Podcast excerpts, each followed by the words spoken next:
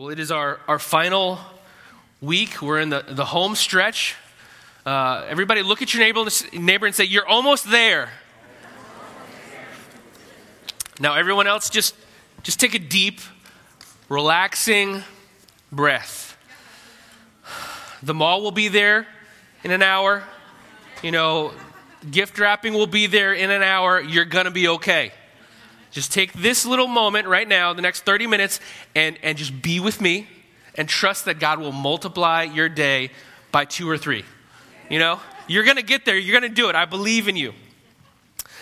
As we, as we think about Christmas, I want us to remember that this is, this is a moment where we celebrate uh, the, the person of Jesus Christ. You know, the church has had throughout history really two moments that they have looked at throughout the year Christmas and Easter. Christmas being the moment where we look at the person of Jesus Christ, and Easter being the moment that we look at the work of Jesus Christ. And so we're looking at Jesus and saying, okay, who is this person? What has he come as? What does it mean that he's incarnate, the Son of God? What does that look like for our lives? And so today I want us to think about Jesus and, and what it means to trust a God who is a God of impossibilities. What does it look like for you to trust a God who is a God of impossibilities? Now, my guess is that you've got issues in your life. Many of you have issues in your life, and some of them seem insurmountable. They seem like impossibilities. How am I going to get through this time? Maybe it's Christmas, and how, you know, I the, the month is is still not over, but my money is over. And so the impossibility is how, is I, how am I going to do this? How am I going to get the gifts that I need to get? How am I going to pay for whatever? How am I going to meet the bills? What is the impossibility in your life? Maybe it's a relational challenge that you're experiencing. You know, I, I love Christmas time, but it's the, the reality is that sometimes it's a time where, where there's a lot of things that are dredged up either because of loss or because of broken relationship. And the, the, the question is, how am I going to make it through this time? Am I, am I just going to slog through it like I'm walking through emotional, painful mud?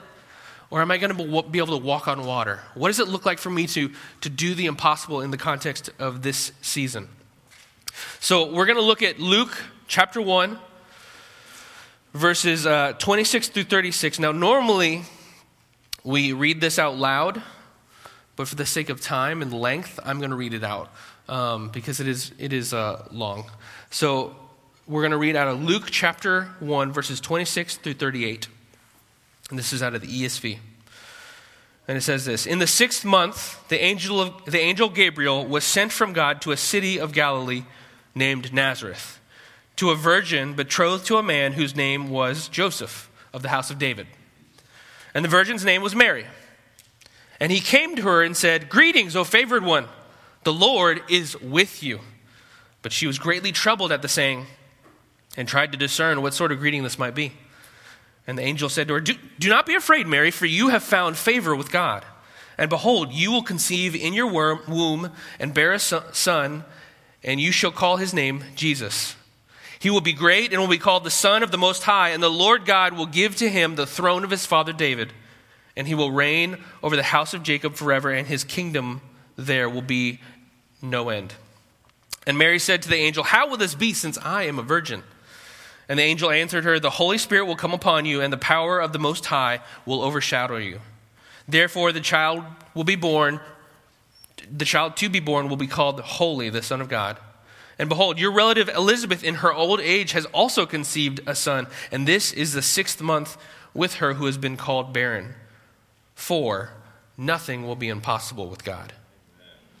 And Mary said, Behold, I am the servant of the Lord. Let it be to me according to your word. And the angel departed from her. This is the word of the Lord to us. Let's pray. Father God, as we consider Christmas time and the obedience of the Mother of God, Mary, I pray that you would help us to walk with a similar kind of trust and faith in the God of the impossible. God, I pray that you would show from your word just how powerful you are. And I pray that you would help us to, to have faith that, that allows us to trust you and your plans and your purposes over against our own ability to make it happen. Lord, would you, would you change our hearts? Would you give us a greater faith in you? We pray these things in Jesus' name. Amen. So, this is a, a, fairly familiar story if you've, if you've been to church. And you, you've probably heard this, this interaction between this guy, Gabriel, not a guy, he's an angel, an archangel, kind of a big deal in the Bible. And, and he comes, and he comes to, to Mary. And it says in verses 26 and 27 Gabriel was sent from God. Gabriel was on a mission. He was not just some sort of rogue angel. In fact, he represented, he was the emissary of God. He represented God in his word. So when Gabriel came, really God was there in word. Now, Gabriel is not God, that's not what I'm saying, but Gabriel represented the word of God. In the same way that if I call one of my children and, and they don't hear me, and then I say, okay, you, child, who's in front of me, go tell so and so that I'm calling them. That child is representing me in some way, shape, or form. Hopefully, not in a rude, Daddy said you need to go upstairs. That, I didn't say it like that, but so Gabriel is representing the authority and presence of God. And he, and he goes to this young lady, Mary. And now, Mary is this young lady, we believe she's probably in her teens, late teens, and she's a virgin. She's betrothed. That means she's engaged, but it's more than just an engagement of like, oh, you're so handsome and I'm so pretty and we love each other and, you know, I got a ring. And no, this is kind of a legal thing. It, she's been betrothed. There's, there's an expectation that, that, that she's going to maintain her virginity, that she's pure and chaste, and, and that, that they are going to get married.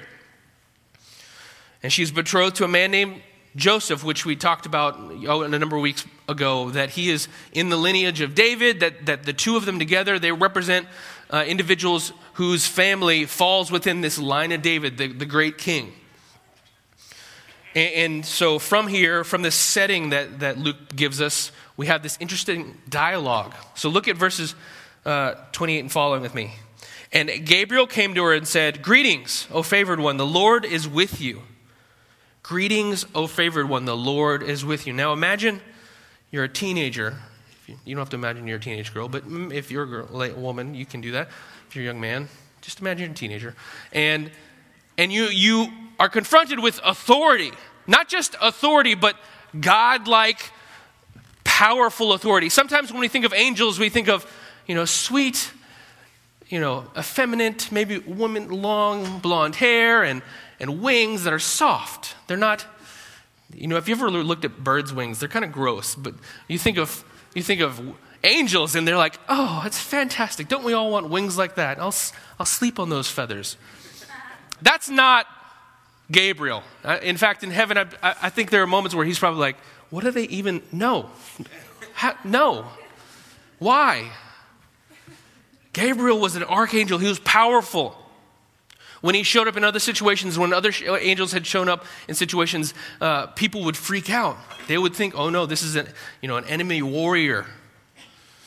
And so he, he shows up and, and, and imagine again, we're, we're a teenager. You're, you're young, you're, you know, you don't like authority. You, maybe not you don't dislike authority, but it's intimidating. And he says, Greetings, O favored one. And that word there, O favored one, in the original language, it, it, has the same, it's the same word as, as O graced one. You could say it, O graced one, O one who has received unmerited favor, received grace from God.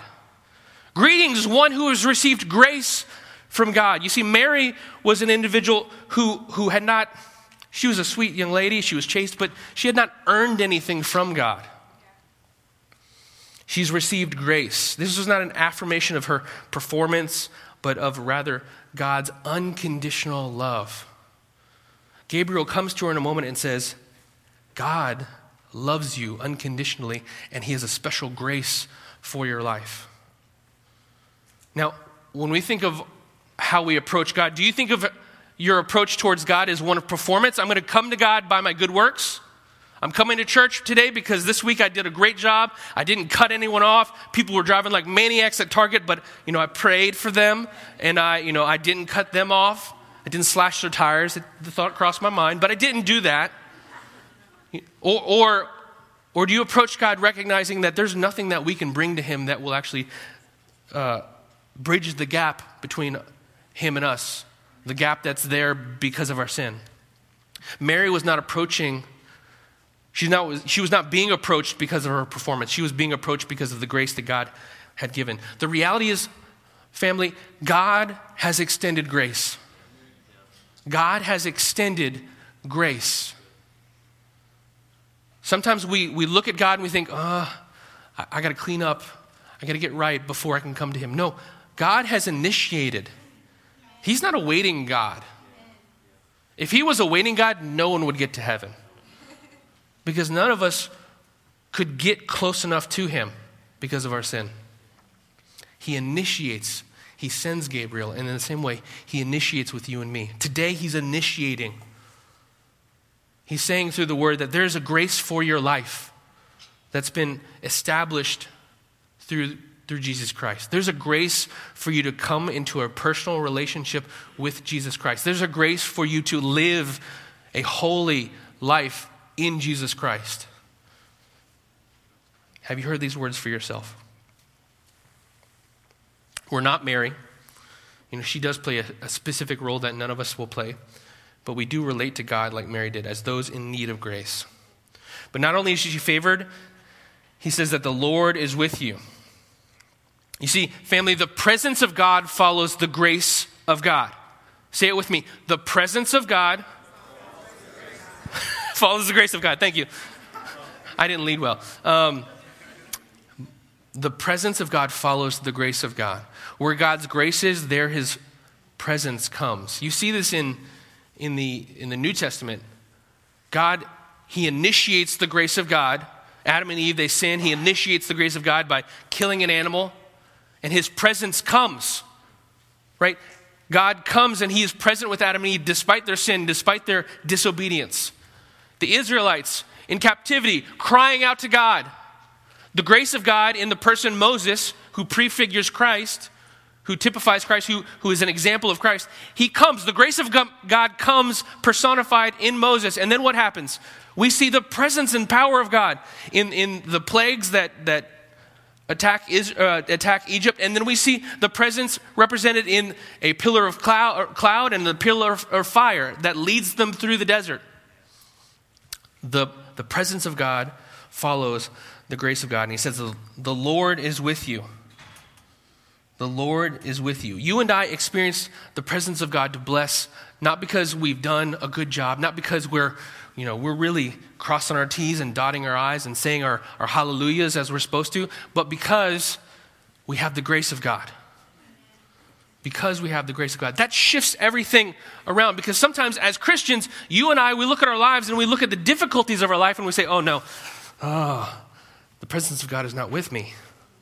Oh no, I've, I've messed things up.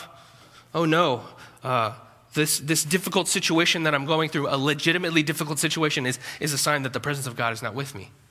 But no, if the grace of God is with you, the presence of God is with you. And my friends, my family, uh, the, the grace of God does not leave if you are in Christ. If you put your faith in Jesus Christ, the presence of God dwells within you in the person of the Holy Spirit, and He doesn't go away.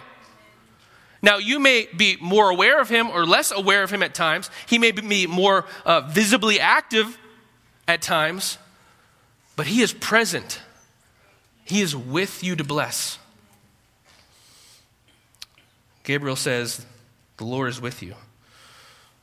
Now, how does this teenager, Mary, respond? Look at verse 29. But she was greatly troubled at the saying. Probably yes and tried to discern what kind of greeting this might be. You know, for, for Mary, what's just, it's, it's really neat to see. She's a, she would have been in our lift program. And this angel comes and says, God has favored you. You know, for me, I would have been like, awesome, let's do this. I'm now, you know, superhero number one.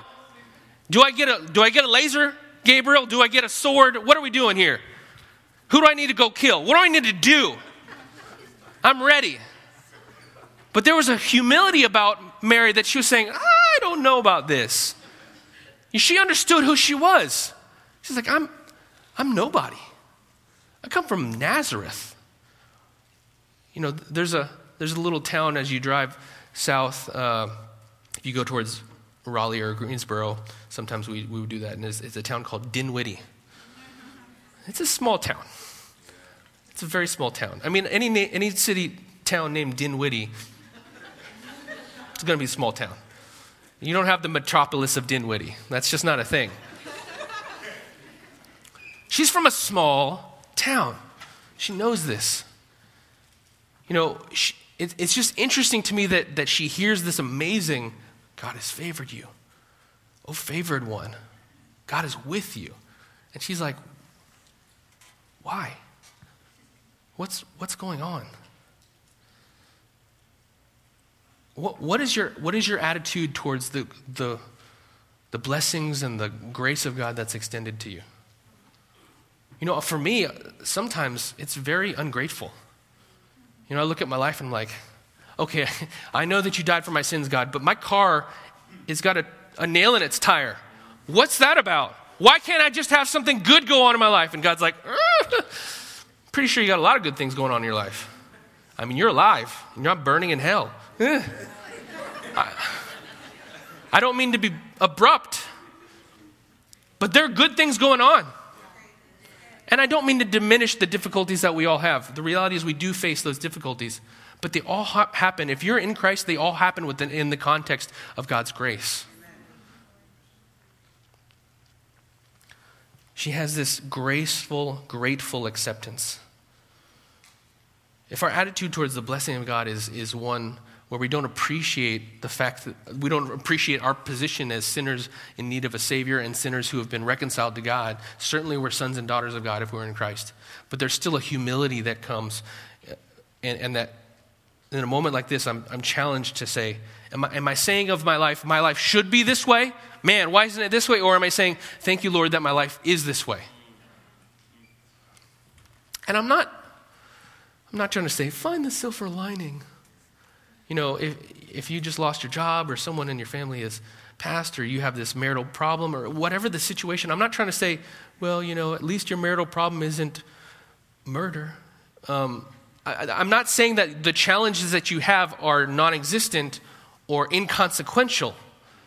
But what I'm saying is there's a grace in your life, if you're in Christ, that allows you to say, This is really hard, but I can still rejoice in the Lord.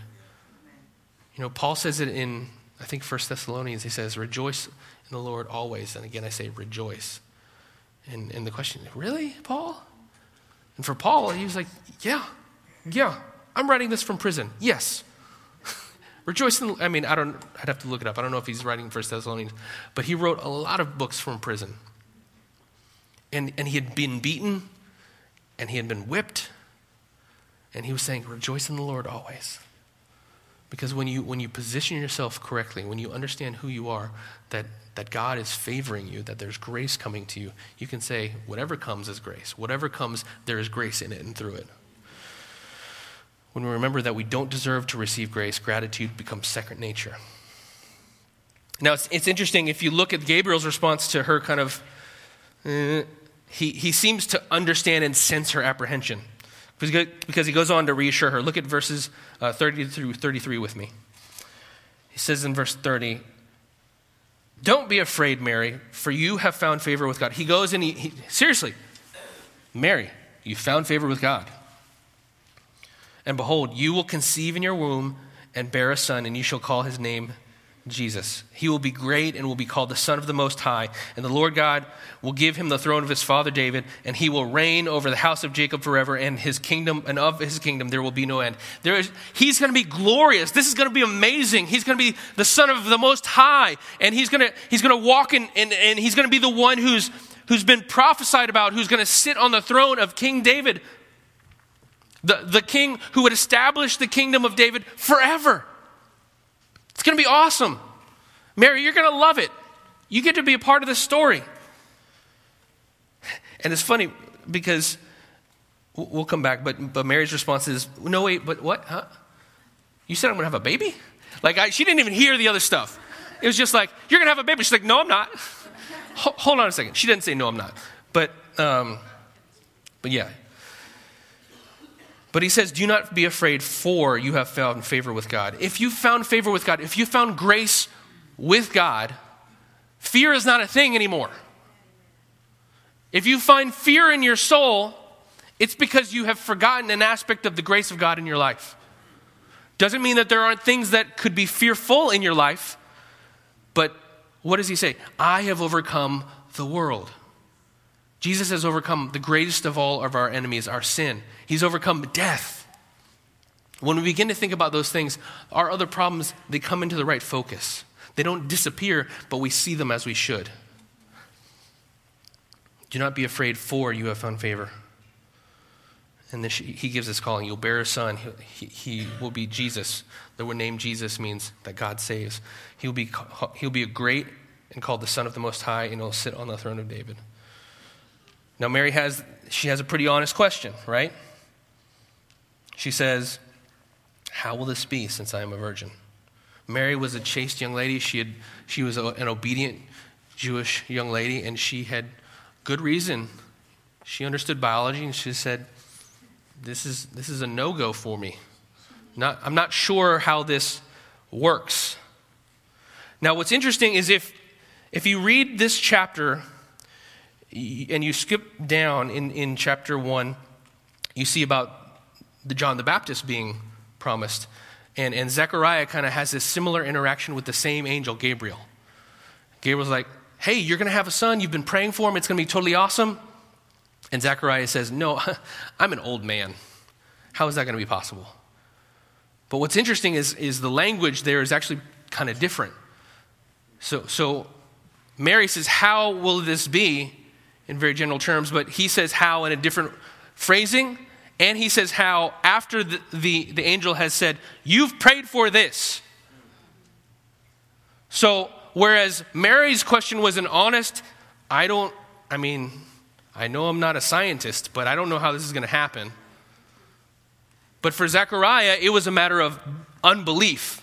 He'd been praying for something, and God said, I'm going to answer your prayer. And he, and he said, No, you're not.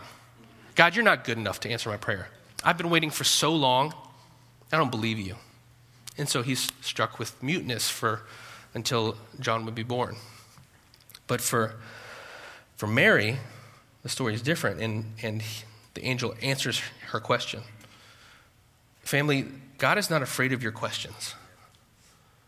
It's not your questions that bother God. It's when we say, I don't believe that you're the good God that you say you are.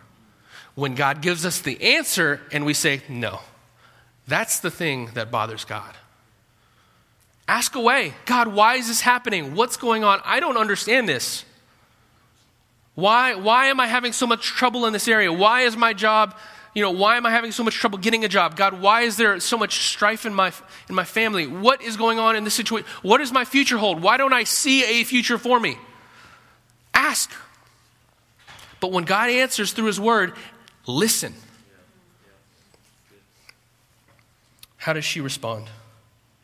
He, he gives the answer. Um, I'm sorry, he, he gives the answer, verse 35. And the angel came to her and said, The Holy Spirit will come upon you, and the power of the Most High will overshadow you. That word, overshadow you, that's the same, woo, all the way in, the, um, in, in, in Egypt, or not Egypt, in, in the wilderness, when God would come and descend on the tabernacle.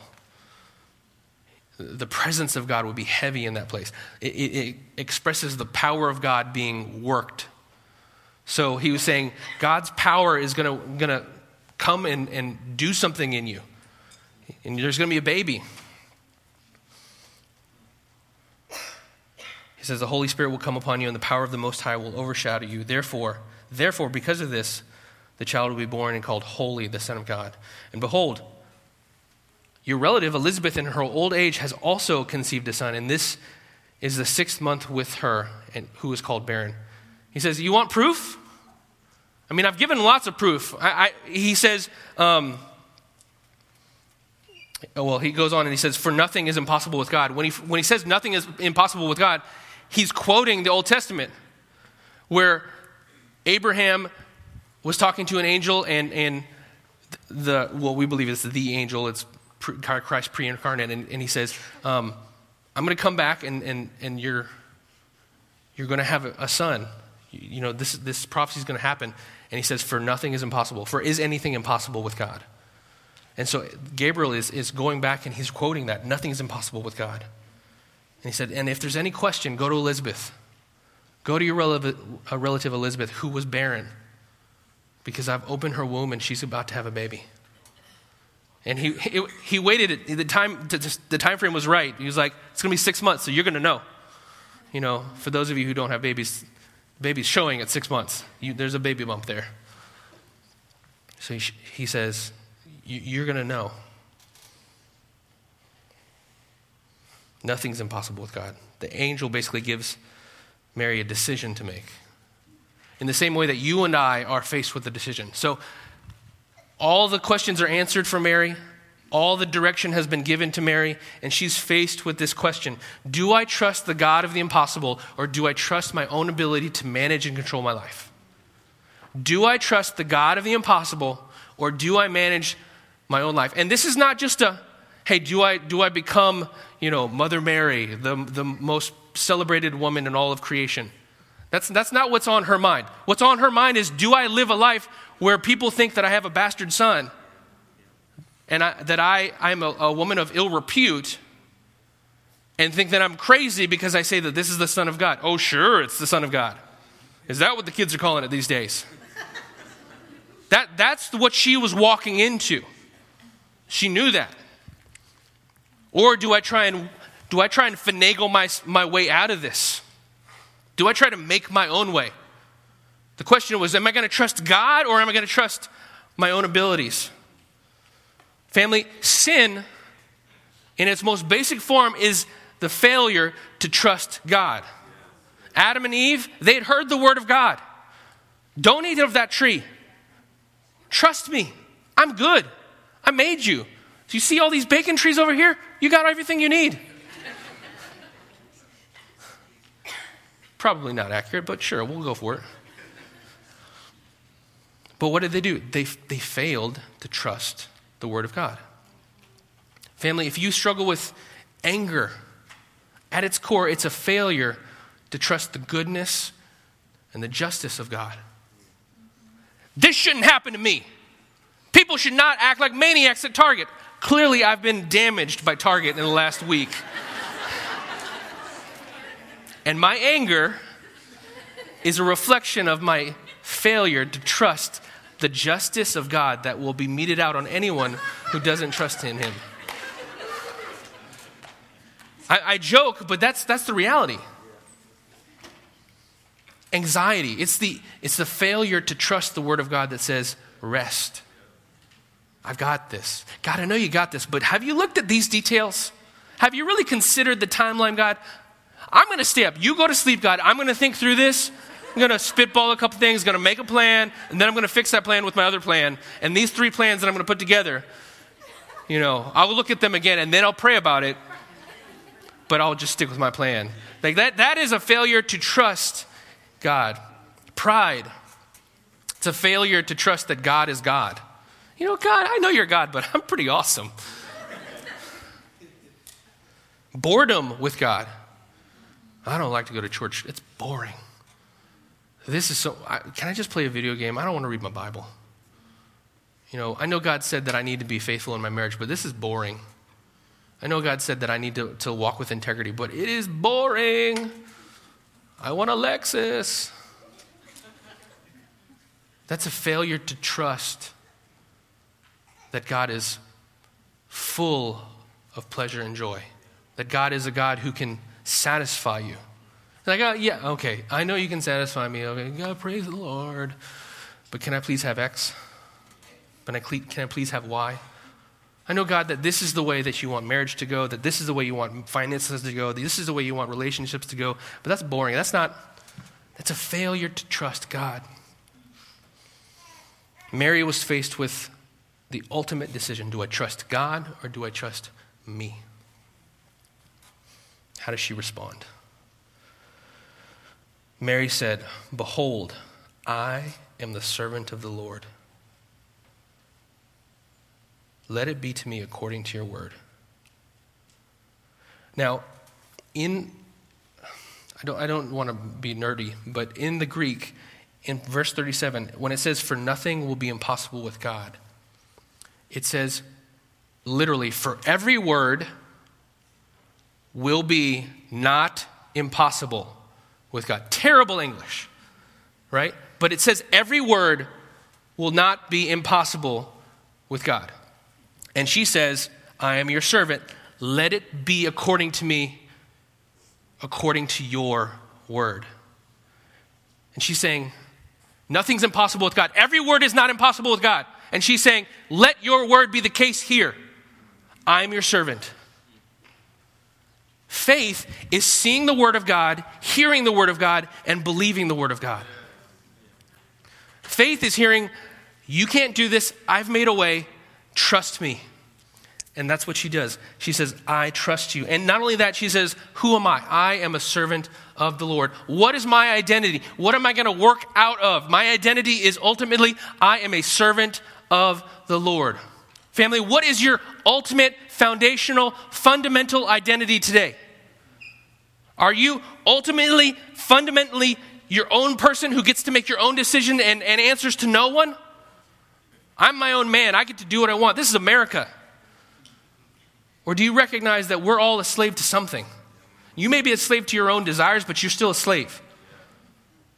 The question is not whether or not you will be a slave, it's to what you will be a slave. She says, I am a servant, I'm a slave of the Lord. Let it be as you've said. Let it be as you have said. She's able to make the right decision to trust him because she understands who she is.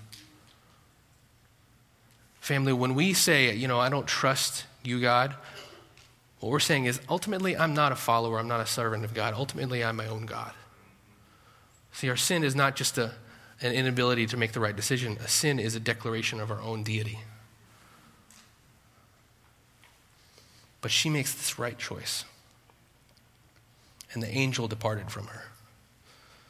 Today, you're faced with a decision. We're faced with a decision afresh. Maybe you're trying to figure this whole Christian thing out. You don't know, you know, you know, he's kind of grumpy sometimes. He talks about hell and how I can't do what I want to do. Maybe you're trying to figure this out, and I would say that you're faced with the decision that I'm not trying to, I'm not making up. It's not Eddie's decision for your life.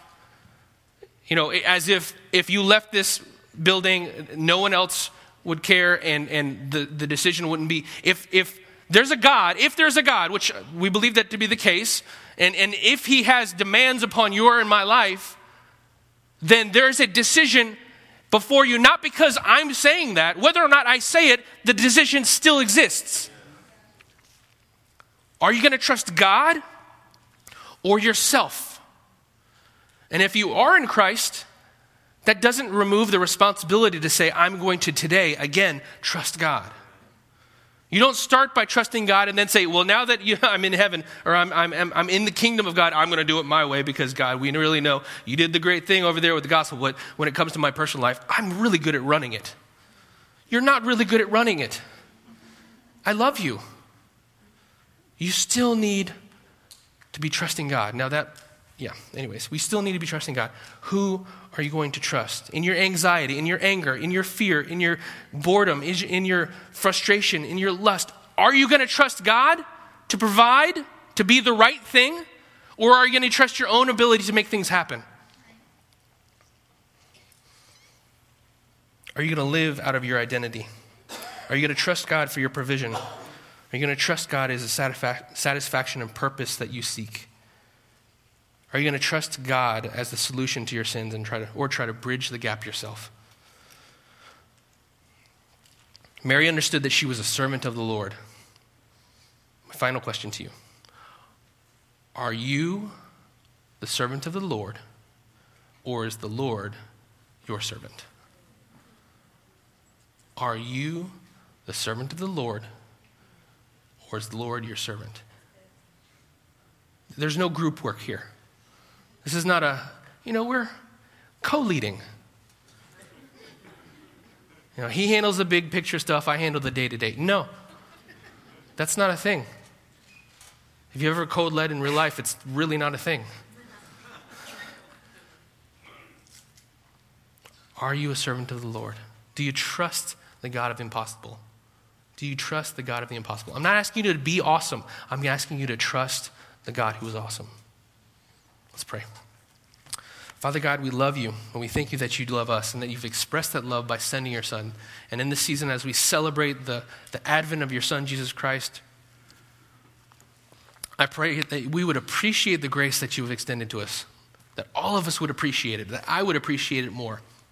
This grace that says, even though um, you are a sinner, Eddie Barnes, even though you are in need of, of salvation, I have made a way. Not because of anything you did, not because of anything you said, not because I owe you anything, says God, but because I am a good God. Father, would you help us to trust the God of the impossible? If you're in this room and you've never trusted Jesus as your Lord as, and Savior, if you've never trusted Him as the one um, to whom you are a servant, of whom you are a servant, but you want to trust Him today, can I pray for you? Can you just raise your hand? Great. Once that hand's up, you can put it back down. This is not magical. There's nothing magical in raising your hand. It's just a, it's just a response that says, I am responding to what I'm hearing. I'm believing with my actions the things that I've heard. I'm believing that, that God, you are God and I am not, and I am your servant. If you raise your hand, just pray with me. God, I turn away from everything I know to be sin. I turn away from trusting my own ability to make things happen in my life, and I turn to trusting in you. I trust in your Son, Jesus Christ, who died for my sins and rose again. And I ask you to forgive me for my sins and help me to live a life of trusting you like Mary. Lord God, we pray that you'd bless us and help us to walk in greater degrees of trust in you. Help us to remember that you are the God of the impossible. In Jesus' name we pray. Amen. I love you, family.